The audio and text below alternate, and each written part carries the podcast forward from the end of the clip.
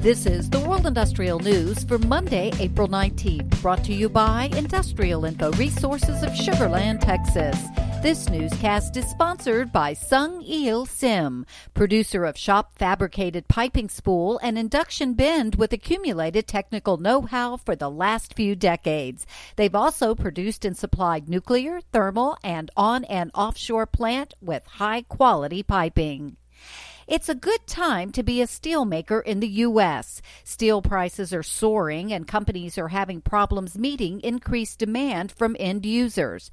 This low supply and high demand, along with former President Trump's 25% tariff on imported steel, have been boosting domestic prices. As of late February, U.S. steel prices had risen 160% since last August, according to news media. Despite some uncertainty on on whether the Biden administration will maintain the Trump era tariffs, some steel companies are expanding operations. To this end, U.S. steelmaker Steel Dynamics Incorporated said last week it will be expanding flat roll operations with new coating lines in the southern U.S. and Midwest.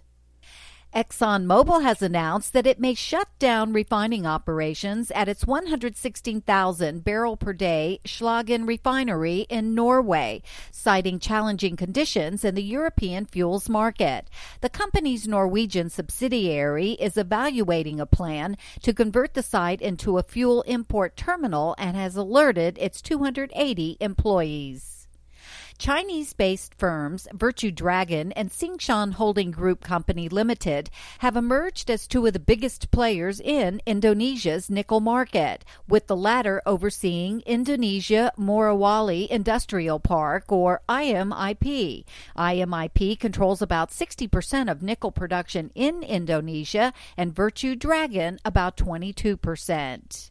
And the Philippines Department of Energy recently signed a memorandum of understanding with Hydrogen Technology Incorporated, a Tokyo based hydrogen gas company, in order to explore the Southeast Asian country's potential to generate energy from hydrogen fuel. For details on these and other breaking news, read the full stories at www.industrialinfo.com. I'm Peggy Tuck, reporting for Industrial.